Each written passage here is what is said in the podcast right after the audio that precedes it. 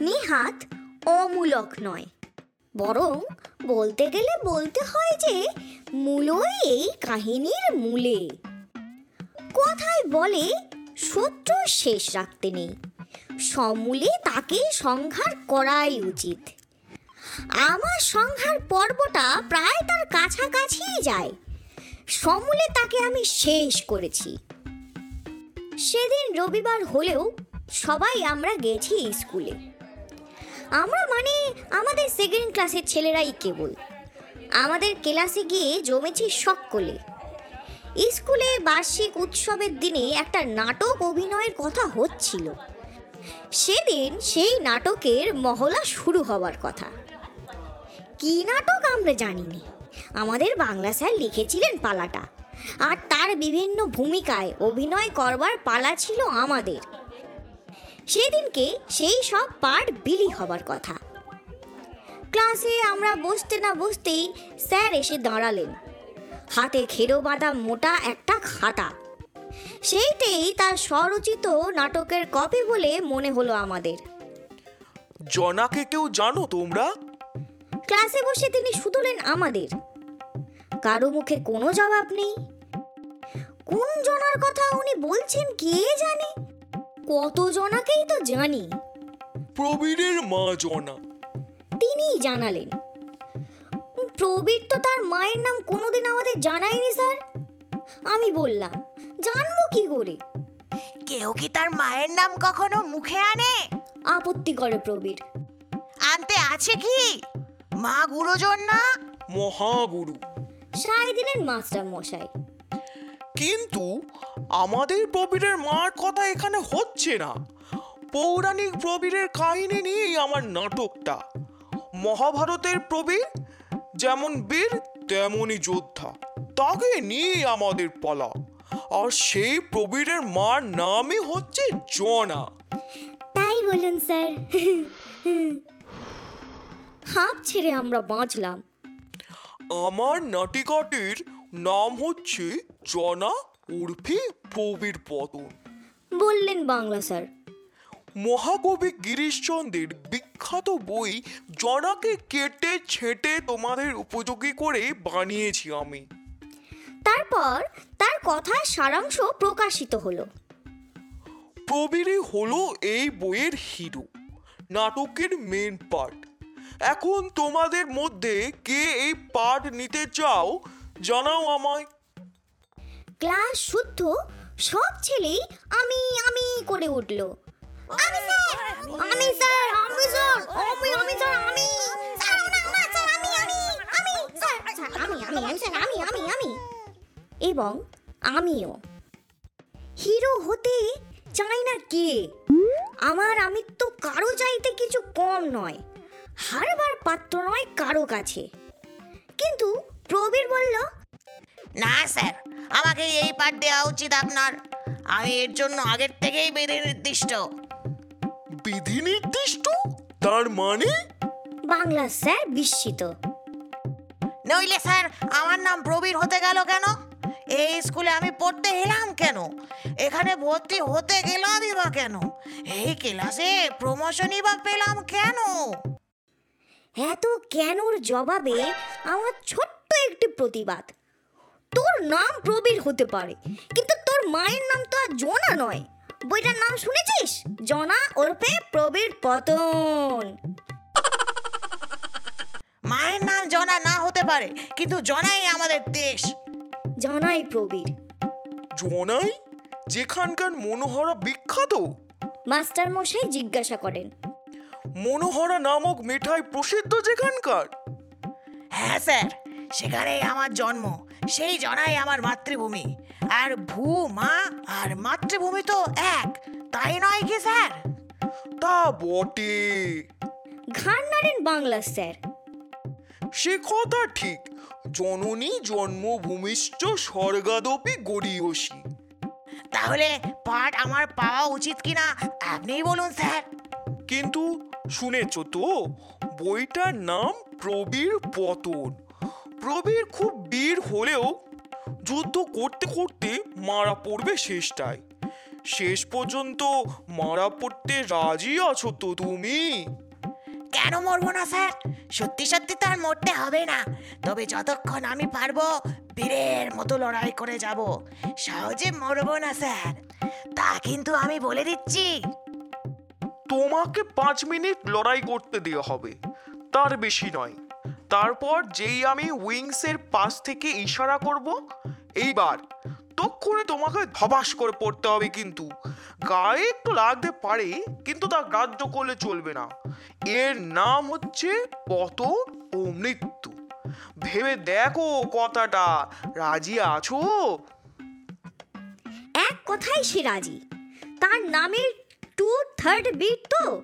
সেই কথাটাই আমাদের চোখে আঙুল দিয়ে দেখিয়ে সে বলল যে বীরের মৃত্যু তার শিরোধার্য। আহা, নামমাত্র মোরে নাম, করতে কেনা যায় যেন। প্রবীরের পাটটা সেই পেল। আর সব পাটও বিলি হলো। সবাই পেল এক একটা পাট আমিও পেলাম একটা। আমারটা কাটা সৈনিকের পাট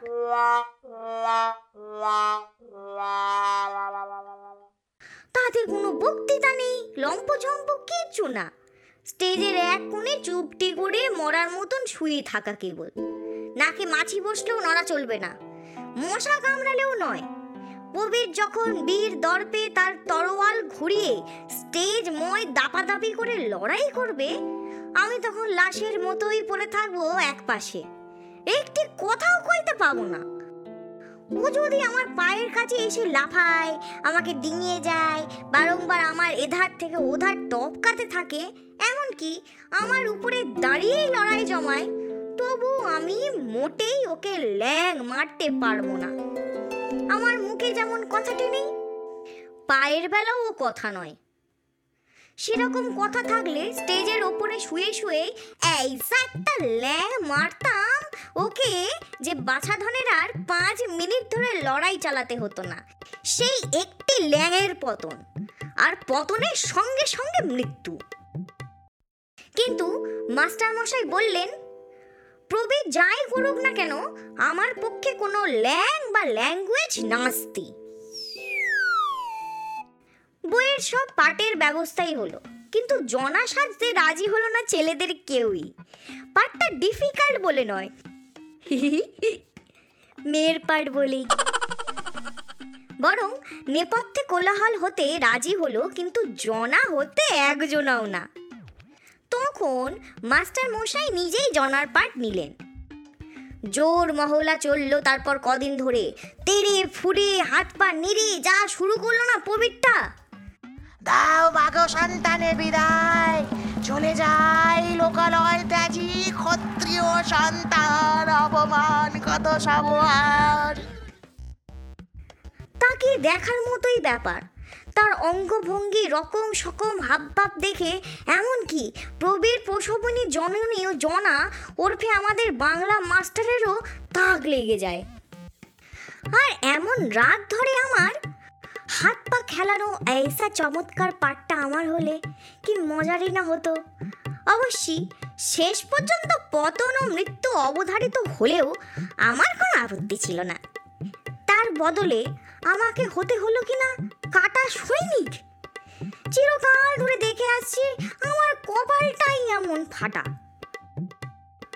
তাহলেও নিজের পাটটা তৈরি করতেও কোনো কসুর ছিল না আমার। সুবিধার এইটুকু যে, এ রিহার্সাল স্টেজে না দিলেও চলে। নিজের ঘরে বিছানায় শুয়ে শুয়েই আরামে রপ্ত করা যায়।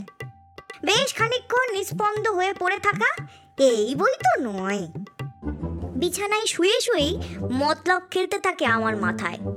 দাঁড়াও বৎস, তোমার ওই হাত পা নেড়ে বক্তৃতা দেওয়া বার করছি আমি। ল্যাং মারতে না পারি। কিন্তু তোমার ওই ল্যাঙ্গুয়েজেই মারবো তোমায়। ল্যাংয়ের ল্যাঙ্গুয়েজে নাই মারলাম। ল্যাঙ্গুয়েজের ল্যাং মেরেই পেরে ফেলব তোমাকে। দাঁড়াও না। উৎসবের দিন সকালবেলায় এক কোচর মুড়ি আর আস্ত একটা মূলো নিয়ে প্রবীরের পাড়া দিয়ে যাচ্ছি। দেখি যে তখনও সে পাট নিয়ে দারুণ শোরগোল তুলেছে। সারা বাড়ি ফাটিয়ে পাট নিয়ে তার বাড়াবাড়ি। সামনে দিয়ে আমায় যেতে দেখে সে বলল কি খাচ্ছিস রে? মুড়ি আর মুলো। দিবি আমায় দুটি? তা খা না কত খাবি? বাজার থেকে আজ এক ঝুড়ি মুলো নিয়ে এসেছে আমাদের বাড়ি। তুই খা ততক্ষণ আমি পোস্ট অফিস থেকে বাবার জন্য ডাক টিকিট কিনে আনি। বলে মূলো আর মুড়ি তার জিম্মায় রেখে আমি চলে গেলাম। বেশ খানিকক্ষণ বাদে ফিরে এসে দেখি মুড়ির স্বাদ আর আমায় পেতে হবে না। মুড়ির সঙ্গে আজ তো মূলটিও খতম। আমল সে শেষ করেছে সবটা। যাগে খাগে কথায় বলে বীরভোগ্যা বসুন্ধরা। সেই বসুন্ধরা সামান্য একটা মূলর গোটাটাই সে হজম করবে সে আর বেশি কি? আজকের দিনটির বৃত্ত ওই প্রবীরই। কিছুক্ষণের মধ্যে শুরু হতে চলেছে আমাদের নাটক। আপনারা তাড়াতাড়ি চলে আসুন। আমাদের উৎসবের ঘন্টি এলো অবশেষে। ঠিক দুপুরবেলায় স্কুলের প্রাঙ্গণে খাটানো সামিয়ানার তলায় প্রথম সারিতে বসে হেড স্যার, জেলার ম্যাজিস্ট্রেট আর পুলিশ সাহেব এবং আমাদের ছোট্ট শহরের আরও সব বড় বড় লোক। দৃশ্যপট উঠল স্টেজে আলুলাই তো কুন্তলা জনা, ছদ্মবেশে আমাদের বাংলা স্যার। স্টেজের মাঝখানে দাঁড়িয়ে আর প্রবীর তার সামনে খাড়া। কাটা সৈনিকের ন্যায় আমি রণক্ষেত্রের এক পাশে ধরাশায়ী।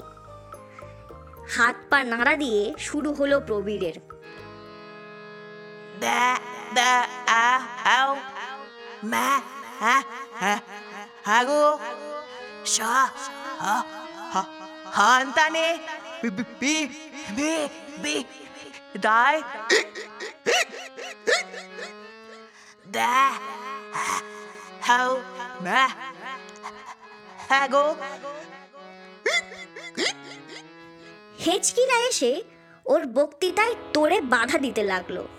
দাদার মামা পাচ্ছ কোথায়? ফিস ফিস করলেন জনা। তোমার তো তোদলামি ছিল না? এ ব্যারাম আবার কবে থেকে? প্রবীর।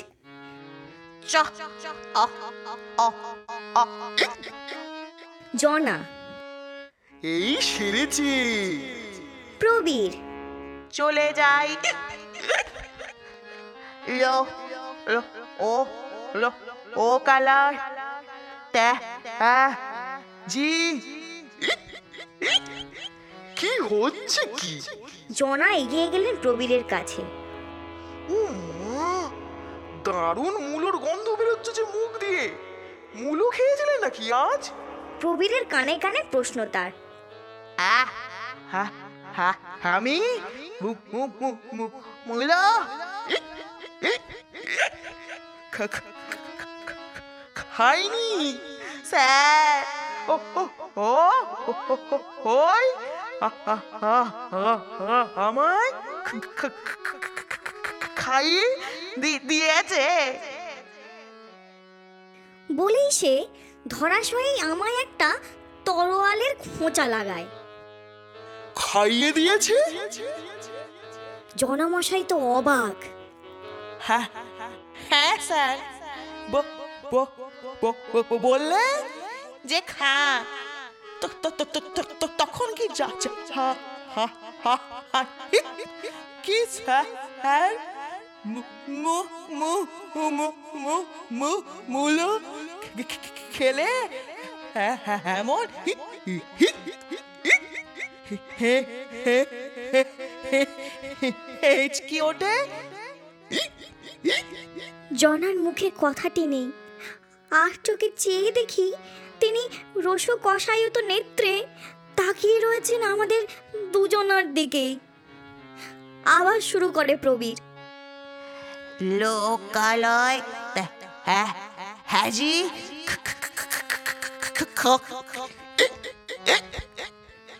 প্রবীরের ক্ষয় আর শেষ হয় না। কিন্তু ওকে ক্ষয়িষ্ণু হতে দেখে মাস্টার মশাই আর সহিষ্ণু থাকতে পারলেন না খুব হয়েছে বেশ চড়া গলাতেই বলে ফেললেন এবার কিন্তু প্রবীরের হেঁচকি উঠতেই লাগল জনার ধিক্কারে তার হিক্কার বাধা পেল না একটুও আমি স্যার ও ও আমার চি-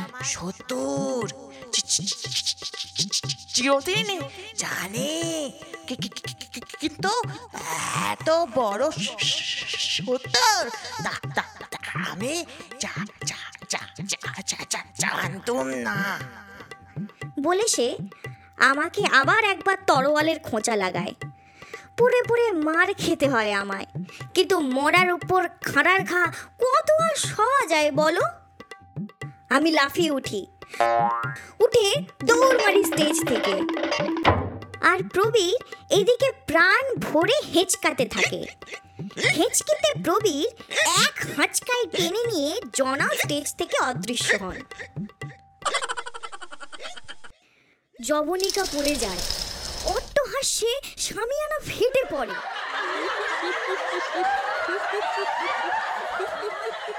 আমি ততক্ষণে তার ত্রিসীমানা থেকে কেটে পড়েছি।